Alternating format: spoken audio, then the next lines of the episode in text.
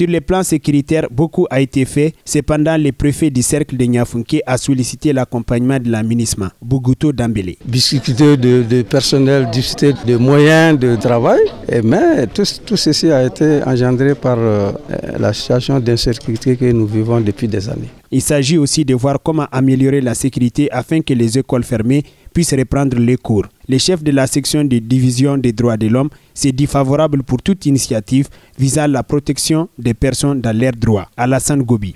Le rétablissement et l'extension de l'autorité de l'État et de l'État de droit constituent un des aspects clés de ce mandat de la MINUSMA. C'est au regard de tout cela que la MINUSMA saisit l'opportunité de la mission de ce jour pour fournir un appui aux autorités de l'administration judiciaire et pénitentiaire dans la région de Tombouctou. Au cours de cette visite initiée par la MINUSMA, il ressort que beaucoup a été fait pour la défense et la protection des droits humains à Niafunké. Almouzer Alkamissa Yattara depuis Niafunké pour Mikado FM.